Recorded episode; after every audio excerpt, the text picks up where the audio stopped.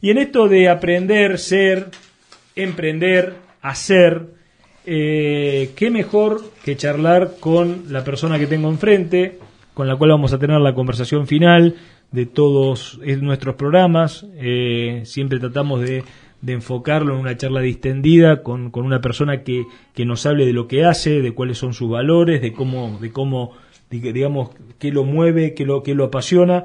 Y realmente eh, Luis es un, es uno de esos emprendedores que nos va a contar un poco su historia. Contanos, Luis, ¿quién sos? Bueno, en un pueblo nos conocemos todos, ¿no? Pero... Pero no estamos, estamos a nivel nacional. Tenés que ver que nos pueden ver a nivel nacional. Sí, eso es bueno. Eso es bueno. Bueno, mi nombre es Luis Graf. Eh, soy nacido en Coronel Suárez. Eh, soy licenciado en comercialización agropecuaria. Nunca estuve muy aferrado al, lado productivo, sino siempre me interesó mucho más la, parte comercial. Y entonces cuando me recibí, que no tenía muchas opciones, eh, eran años muy turbulentos, no de, de ¿Qué año fue eso? Y en el no, perdón, 96, 97, 96, 97, sí, después del efecto tequila, pleno. un cuarto de hoja eran los clasificados del Clarín. eh, eh, bueno, eh, anduve dando vuelta en algunos, en algunos otros trabajos y en, cuando ya se puso pesado por el año, el año 2000 se puso pesada la mano en Buenos Aires, volví a, volví a Suárez. ¿Habías viajado al exterior o tengo mal? Sí, tuve una, una experiencia en Italia, sí, trabajé en Italia un tiempo para una de las empresas que, que, trabajé que no tenía absolutamente nada que ver con el campo, era una constructora de hospitales. Sí, sí. Y, y bueno, eh, cuando volví, em, eh, me encontré en la disyuntiva que es, horrible, que, que, le pasa a muchos jóvenes después que se reciben, y más en un país caótico como este, eh, de, no tener trabajo, de tener un título un tanto ambiguo, ¿viste? No, no, sos ni una cosa ni la otra, no sos ni ingeniero ni ni veterinario, casás un poco de, todas las cosas y tampoco sos economista. Entonces es como que estás en el medio de todo. Contanos, Luis, vos sos hijo de productores de acá, claro, sí, sí, de la zona de la aventura, ¿no? De la zona de la aventura. productores de acá. Sí, mi mamá, mi papá son, son de la aventura, Soberchia o Graf. Y mm, eso, y Graf, ¿no? Sí, sí. Y, y bueno, nada, o sea, como, como todos los jóvenes, ¿no? Terminas la secundaria, te vas a, te vas a, estudiar a Buenos Aires y, y, bueno, terminé de estudiar, mm, estuve 10 años en Buenos Aires trabajando y volví. volví. ¿Cómo te encontraste con esto que, que, sos ahora, que es, eh, digamos, contanos qué es Donagro y después decinos cómo, cómo arrancaste con ese proyecto? Eh, bueno, básicamente tengo un, compañero de facultad que el padre tiene un negocio mm, similar en Macachín. Eh, como yo entendía un poco que no, o sea, que lo mío no era la parte productiva, que no era ni, ni, ni, ni, la ganadería, ni, ni, la agricultura propiamente. Tengo campo, ¿no? Tengo campo, bueno, hay otra historia además, ¿no? De, de, de, de, fondo, pero seguramente tenés campo, pero que por ahí no, no, no se adecuaban a una expectativa de decir, bueno, tengo que hacer un desarrollo. no, en ese, en ese momento, bueno, teníamos, eh, eh, o sea, eh, teníamos un campo con muchísima deuda, no se podía tocar un peso de campo y durante... Mucho tiempo. Durante 10 años el campo se alquilaba para pagar la deuda que tenía. Correcto. esa, es una realidad que le pasó a mucha gente. esa es la realidad. Eh, cuando yo digo cédulas hipotecarias, se van a acordar todo el mundo. se va a acordar lo que era cédula hipotecaria del Banco Nación, pero bueno, una de las trampas más de este país. y, bueno, había que pagar la deuda para, para, para no perder el campo. Y la verdad que, bueno, estuvimos 10 años sin tocar un peso de campo, 10 años eh, eh, haciendo el sacrificio de el sacrificio de... de, de ¿Hacer otras cosas? No, no era un sacrificio tampoco hacerlo, sino el sacrificio de, de, de, que todo lo que se recaudaba a través del campo iba todo a parar a, pagar las deudas. Mi hermano, somos dos hermanos, ¿no? Mariano. Mariano y yo.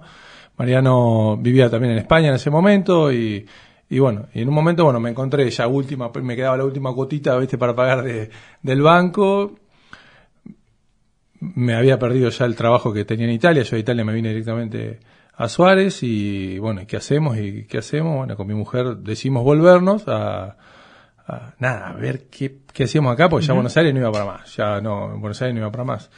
y bueno, eh, ahí empecé a analizar eh, el tema de, de, un pequeño, un pequeño local, un pequeño emprendimiento de, de, artículos rurales, que era algo que me interesaba, me gusta mucho la, electrónica, la técnica, la, el instrumental y, darle otro perfil. Y bueno, y en breve te lo hago rápido y así empezamos a, vender artículos rurales en, la calle de la Cera.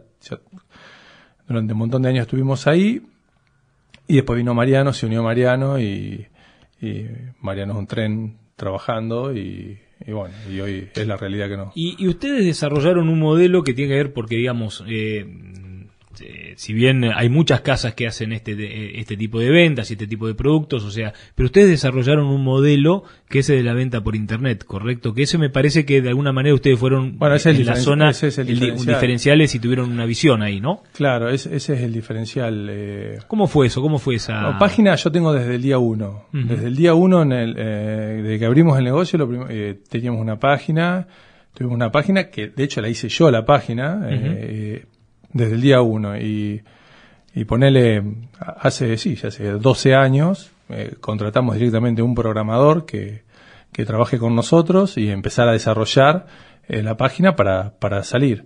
Es un proceso lento, es un proceso lento, seguro, pero, pero hoy te digo que es el fácil, entre el 70, 60, 70% de nuestra facturación eh, proviene de la venta online. O sea, eh, fuera de Suárez, o sea, off Suárez. Todo el país todo el país. O sea, es muy importante eso, ¿no? Porque hoy, a través de las eh, de la visualización por, por, por los medios de por internet, digamos, pero manejándolo bien, uno puede tener un negocio que no solamente sea bien presentado como el de ustedes en cuanto a que entran y la mercadería que ven, etcétera, sino también claro, puede ser visualizado. nos sucede, nos sucede mucho muchas veces que que hay gente que te dice, oh, lo, este negocio puesto en 9 de julio, o este negocio puesto en, en, tal lugar. Sí, es verdad, yo también lo visualizo así en muchos lugares, veo, ¿viste? pasa una ruta, mira el movimiento que hay, Tres Arroyos, mira lo que sería mi negocio puesto en Tres Arroyos. Eh, la verdad que casi todas las cosas que nosotros vendemos y comercializamos, que son cosas raras, vistosas, son todas para venta por internet, o sea, se venden de todas formas, en Tres Arroyos, en 9 de julio, se vende igual. Eh, es cada vez más masivo Internet. Eh, ya, o sea, era algo que ya caía de maduro, ¿no? Pero toda esta pandemia hace un tiempo, hace un tiempo no era tan maduro. Bueno, pero toda esta pandemia aceleró, aceleró de forma considerable, eh, de forma considerable la, la exposición que tenemos en todo el país y es bueno, es, es, es, bastante también, mucho, muy trabajoso, mucho trabajo, requiere mucha gente, requiere... Mucha gestión. Sí, sí, requiere mucha mucha gestión con proveedores, eh, mucha gestión de logística, es eso lo más complicado.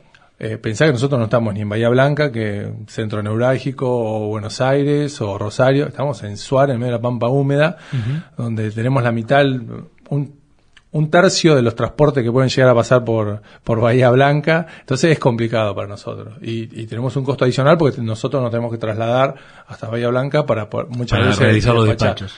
Pero el sistema logística en Argentina también, eh, de logística de paquetería me refiero, también está desarrollándose muy rápido y ya empiezan a haber empresas que, que vienen a Suárez con cosas que también pueden llevarnos cosas al resto del país. ¿Cómo juega la confianza en esto?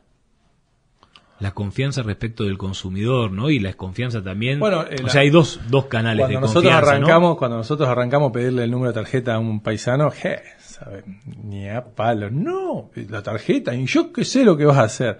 Hoy es increíble, la gente da la tarjeta, pero como nada, no, como el apellido te dicen, te dan el número de tarjeta, el código de seguridad y la fecha de vencimiento. Correcto, sí, sí. Es una cosa de loco.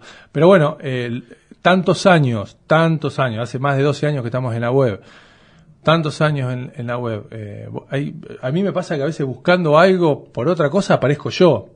O sea, es una, cosa de loco. Buscando una herramienta para el campo o algo, aparezco yo.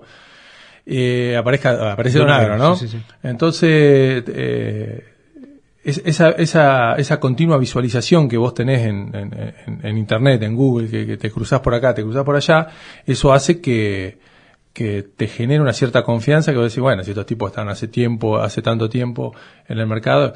Y además, bueno, bueno, también cuando trabajás, también trabajamos en paralelo con Mercado Libre, porque es imposible no trabajar con Mercado Libre, porque hay gente que confía en, la, plataforma, de Mercado Libre. entonces, entonces es imposible que no trabajemos con ellos. Al trabajar con ellos, eh, em, la confianza ya está depositada en Mercado Libre y entonces la gente compra lo que sea sin ningún tipo de problema. Eh, contame, vos hablabas de 12 años. 12 años implica un valor que es la persistencia, ¿no?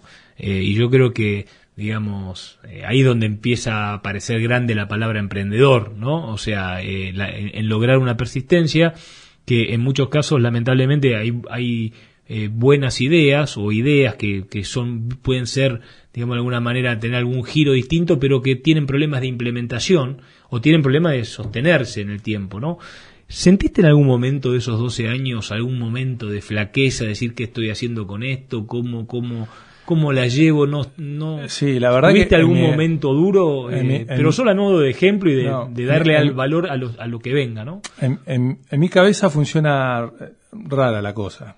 Eh, y te digo porque eh, eh, yo visualizo mucho, yo, yo, yo sé, o sea, yo sé dónde me dirijo, o sea, cómo voy a llegar, no tengo ni idea y no me preocupa. O sea, pero yo sé dónde voy a estar dentro de dos o tres años, dónde va a estar mi negocio dentro de dos o tres años, dónde va a estar mi empresa. Eh, yo a muchos, le, a muchos les mostraba los cuadernos viejos donde yo tenía el, terreno donde estábamos, ya con los dibujos de los galpones y el local, cómo iba a estar, de hace tres años antes de que lo haga. O sea, yo no sé cómo voy a llegar, pero, pero lo hago. En realidad lo entretenido es el camino, lo entretenido es el camino para llegar a eso. Estamos muy acostumbrados a la cosa superflua, al que vos pones una roticería a los tres meses, viste, oh, no entró nadie, bueno, hay que cerrarla. Está bien, hay, hay distintos lomos, distintos todos soportamos distintos golpes. Correcto. Porque el golpe financiero, al, fin y al cabo, todo pasa por ahí, todo pasa, por ese lado. Sí, sí. No todo, pero digamos es una de las bases, ¿no? me sentí, me sentí muy mal en, durante la 125, me sentí muy mal, eh, nos sentimos en realidad, ¿no? en el negocio muy mal porque fue fue un año que nosotros veníamos un poco golpeados, eran años también de sequía. Claro. O sea, nosotros hacemos transferimos mucho entre el campo y y el negocio se, se, transfiere mucho, ¿no? Un año anda bien el campo. La misma caja, sí, sí, Es, lo mismo, pero bueno, nos golpeó mucho y además realmente quedamos parados durante el 125, quedamos totalmente parados, nadie hacía absolutamente nada. ¿Y sabes qué, qué hicimos? Bueno, muchachos, a los empleados. Eh, hay que salir a, a, rebuscársela y salimos a hacer pérgolas, salimos a hacer decks para casa, salimos a hacer mesas, salimos y así la pasamos. Eh, bueno, este país te da esas cositas. Eh, que, que, de ahí también después después abrimos un negocio que era Don Agro Jardín, gracias a todo el, desarrollo que se hizo durante ese momento.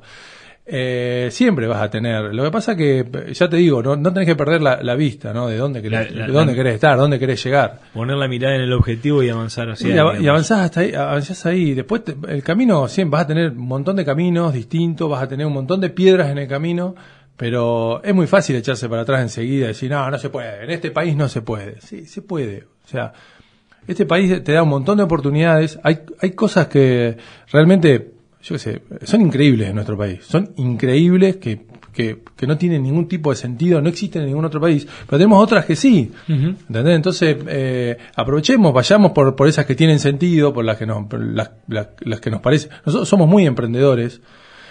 Pues fíjate, estás en Suárez tenés, yo te puedo contar un montón de, chicos, un montón de empresas, de, eh, totalmente, gente totalmente emprendedora, y a mí me encantan los emprendedores, pero que, que, que vos decís, flaco, en este momento del país, ¿cómo estamos? Del mundo, en la situación que estamos, ¿hace falta que te metas en semejante quilombo? Y sí, lo hacemos. Sí, porque hay un, hay un, un bichito que se llama pasión.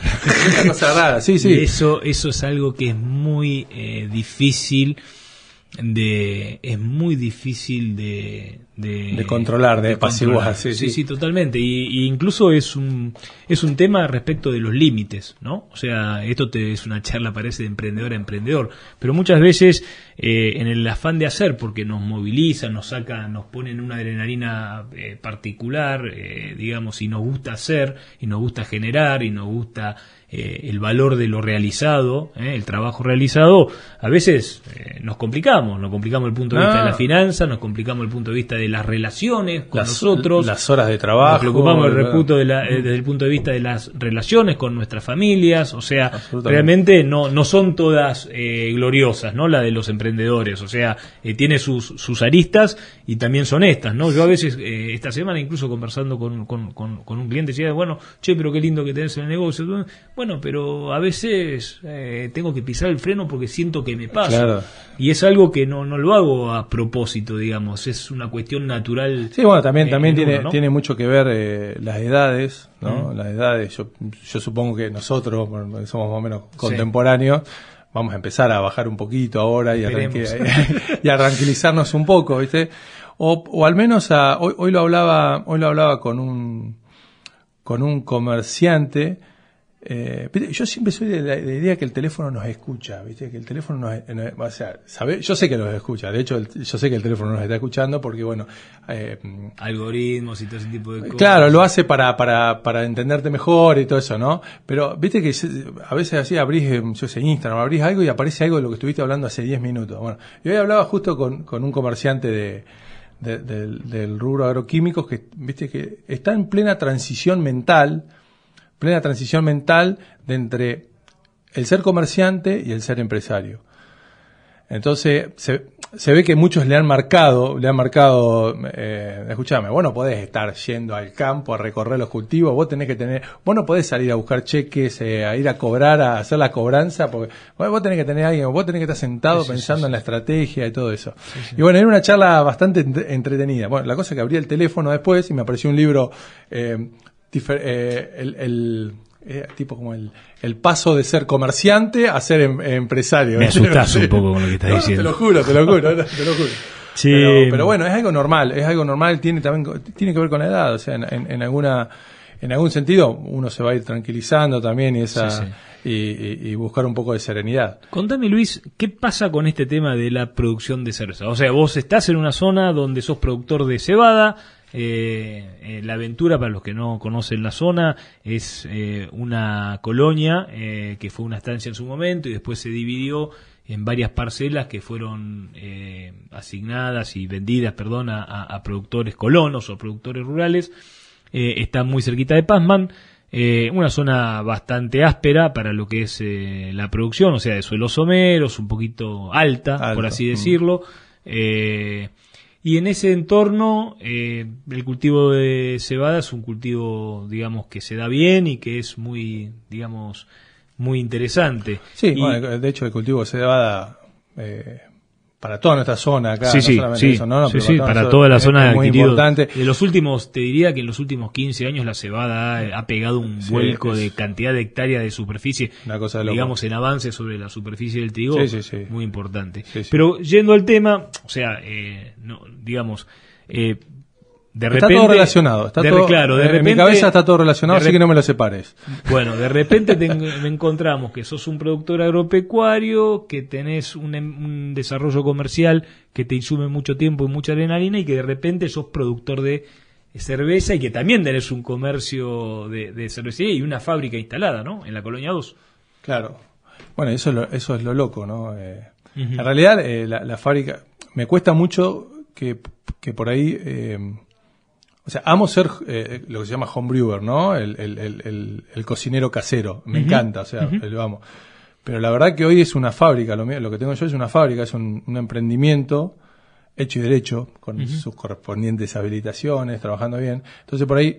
Tiene un proceso industrial, digamos. Claro, me, me cuesta mucho separar eh, separar esa parte, o sea que la parte artesanal, claro, la, gente sigo siendo un, una fábrica de, de, producción artesanal, por supuesto, los litros son, no, no llegaría nunca a ser industrial, pero pero mm, es algo en serio, o sea, para mí es, es un proyecto realmente en serio, es un proyecto realmente en serio y y son dos puntas, ¿no? Tengo el campo por un lado que, lo maneja íntegramente Mariano, mi hermano, del campo en, una punta y tengo una, fábrica de cerveza en la otra. Y entre, entre medio, como un proceso de integración vertical. Em, así lo ves. Así lo veo. Así lo veo y sumamente interesante. O sea, me podría integrar de mil formas, ¿viste? Pero, pero a mí eh, me apasiona, eh, me apasionó siempre el tema del malteo, de la, de la malta, de cebada, y poder lograr eh, de forma, de forma micro eh, realizar una, una, maltería para poder maltear no solo la, la malta que yo necesito para, para, para, fabricar la cerveza, sino maltear para poder vender y darle valor agregado a la cebada que yo mismo produzco. Es un proyecto que está en mi cabeza. O sea que vender un, un subproducto que es utilizable en la industria de la, cerveza. Absolu- absolutamente, pero no, O yo sea, no estoy inventando solamente- nada. No, no, está bien. No estoy inventando nada, esto es re normal en, por supuesto, donde miramos siempre lo que queremos, es re normal en Estados Unidos. Hay un montón de cervecerías, pero en Argentina hay cada vez más cervecerías. Sí, sí, por todas en todas no hay un pueblo que no tenga una o dos cervecerías. Eh, esas cervecerías insumen, insumen materia prima. La materia prima tiene un, un costo enorme de, de- de traslados y hay un, hay eh, lo que el 95% de, de la malta que se usa es una malta que se llama malta base, que es la, la malta que nos otorga los azúcares que nosotros necesitamos. Esa malta base no es, no, no tiene ningún proceso extraordinario, extraordinariamente extraño para hacerlo. No es que necesito traerla de Bélgica para, y, y bueno, eh, en torno a esto, hace dos años diseñamos un equipo de, de malteo para poder maltear nosotros nuestra propia cebada y nos anduvo re bien y estamos re contentos. Y de hecho toda la cebada que, toda la, la, la, la- la malta base que nosotros usamos para hacer nuestra cerveza está hecha con malta, eh, cebada nuestra. Y contame, en el volumen de producción que vos tenés, ¿qué porcentaje implica eh, la utilización de la cebada para este concepto? No, y hoy es ínfimo, a lo que Ajá. uso, yo es ínfimo. Por eso, ¿cómo, cómo, cómo se diseña lo escalable en esto? ¿Cómo se diseña el... el, el- porque, digamos, imagino que ahí está el, eh, la cuestión de la capacidad industrial, de la inversión, de la gente, digamos, Claro. de... El, el, el, el esquema de maltería que nosotros tenemos en el país es Maltería Pampa, Cargill, son lo que nosotros comúnmente conocemos. O sea, yo he ido mil veces a Maltería Pampa, me encanta ir porque siempre te Aprendes algo, sí, sí, cosa. sí. Pero el sistema que, que usamos para, que uso yo para maltear o que, o que, que podría escalar como para hacer batch de, de, no sé, 20 toneladas, una cosa así, por semana, es una es un, es un sistema totalmente distinto, mucho más moderno, mucho más ágil, más, eh, eh, que no, no podés maltear gi- cantidades gigantes como hace Maltería Pampa, sino que se, se hace de batch de, de ponerle 15, 20 toneladas, 10 toneladas. Es un sistema rotativo, es un, ta- un- un tipo un tanque gigante redondo. Contarle a la gente qué es maltear. Bueno, claro, está bien. Eh, perdón. No, no, es un programa de extensión. Eh, está bien. Bueno, maltear, la, la malta, lo, lo que hace Maltería Pampa, por ejemplo, eh, maltear es, es el proceso donde nosotros germinamos el grano. En, en esa, en esa germinada lo que hacemos es que las, se, se activa el protocolo de germinación, se activan las enzimas eh, y, y luego de que el grano ya, ya comenzó a germinar y que, que- que está bien hinchado y que se, se produjo todos los almidones adentro, que es que, que vendría a ser el alimento que necesita después el grano para que germine la planta. Después, eh, en ese momento nosotros lo secamos. Se, se seca con un, con un sistema de calor, se seca a, a- a en a determinadas temperaturas de secado, sean de ta- distintos estilos de cebada, distintos estilos de malta, que son los que se usan para hacer distintas cervezas. Eh, ese proceso se llama malteado. Se hace en la cebada, por ejemplo, se hace para, para la cerveza, se, se hace el mijo para la cerveza sin tac, se hace en el maíz para, para el whisky, por ejemplo. Sí, sí. Eh, o sea, se puede maltear cualquier tipo de grano. Ese proceso es lo que hacen, por ejemplo, Maltería Pampa, Cargill. es- Ese es el proceso que hacen ellos. Una vez que tienen ese grano, que es un grano convencional, nada más que seco y que vos lo mordés y es dulce, porque ya eh, están los almidones presentes, están los azúcares que nosotros necesitamos, eso ¡prac! se quiebra, se muele y con eso se hace la, la cerveza. Ese es el proceso que en Estados Unidos lo hacen, en gran cantidad lo hacen en el campo, en el mismo campo. El chacarero cosecha, almacena su grano, mantiene el control de temperatura y lo, y lo, lo, lo germina en, en- en el piso, en el piso, lo germina en estos grandes tambores y lo vende a la cervecería local. Y le están dando valor, un valor terrible, un valor terrible agregado O sea, a un se producto. mete un poquito en el proceso industrial. El productor se Claro. mete un proceso, un Integra- poquito en el proceso hacia adelante. Ah, se integra un poquito más la cadena Exacto. y, y- y vende un producto con un, Un valor agregado, un trabajo. valor agregado, un trabajo eh, y que es espectacular. Mira vos. Es- y es aparte genial. hace marca local. Por supuesto, no, no, por que eso me parece que es determinante también en esto que ustedes están haciendo, ¿no? El tema Bueno, de la el- marca local. O sea, yo, proyecto, sí, yo sí. digo que siempre estamos muchas veces discutiendo cosas y no hacemos foco en lo importante que es, eh, por ejemplo, en Suárez, digo, pienso que Coronel Suárez tiene una identidad y una marca local, que su nombre es una marca, eh, me parece, eh, y que creo que hay que hacer foco en estos proyectos, ¿no? Que hablen de la marca local, de la marca Coronel Suárez, ¿no? Y en ese sentido me parece que estás caminando. Sí, yo, eh, yo soy bastante insoportable con eso. Es más, hasta hemos, plantamos lúpulos para, para poder en un futuro poder tener una, una cerveza 100% local. Eh, pero eso, bueno, esos son todos mm, cositas de, cositas agregadas al proyecto, ¿no? Sí, sí, sí. Lo importante, eh, lo importante en este momento, lo, lo, que más me gusta es, sí, tener una, una, una, una malta producción propia para music para poder para, para poder comercializar en, a, otros cerveceros. Es increíble la no es la movida, el negocio ya de lo que es el, negocio de, de, la cerveza artesanal en todo el país, en todo el mundo. ¿Cómo se disparó este, este negocio? Y eh, nosotros siempre seguimos, o sea, se siguen tendencias mundiales, esto no, no, no, es, no es nuevo, no es novedoso. Eh, Brasil es, eh, está súper desarrollado en el tema. Sí, pero acá en Argentina en los últimos 10 años ha sido exponencial, ¿no? Sí, sí, pero los últimos 3 años los últimos, una, sí, más una, explosión. 2015 para acá te diría. Una explosión increíble, sí. 5 años. Sí, sí, cuando, cuando, cuando, cuando yo empecé, que lo empecé por supuesto como... como, amateur, digamos. como un hobby en el garage. Eh, costaba hasta conseguir buena información y había algún video que otro, ¿viste? Pero, pero realmente, mm, realmente, independientemente de lo que es la, fabricación de cerveza, que a mí me apasiona, me encanta, o sea, eh, hoy a mí lo que me, lo que me más me, inquieta es eh, el tema de, la maltería.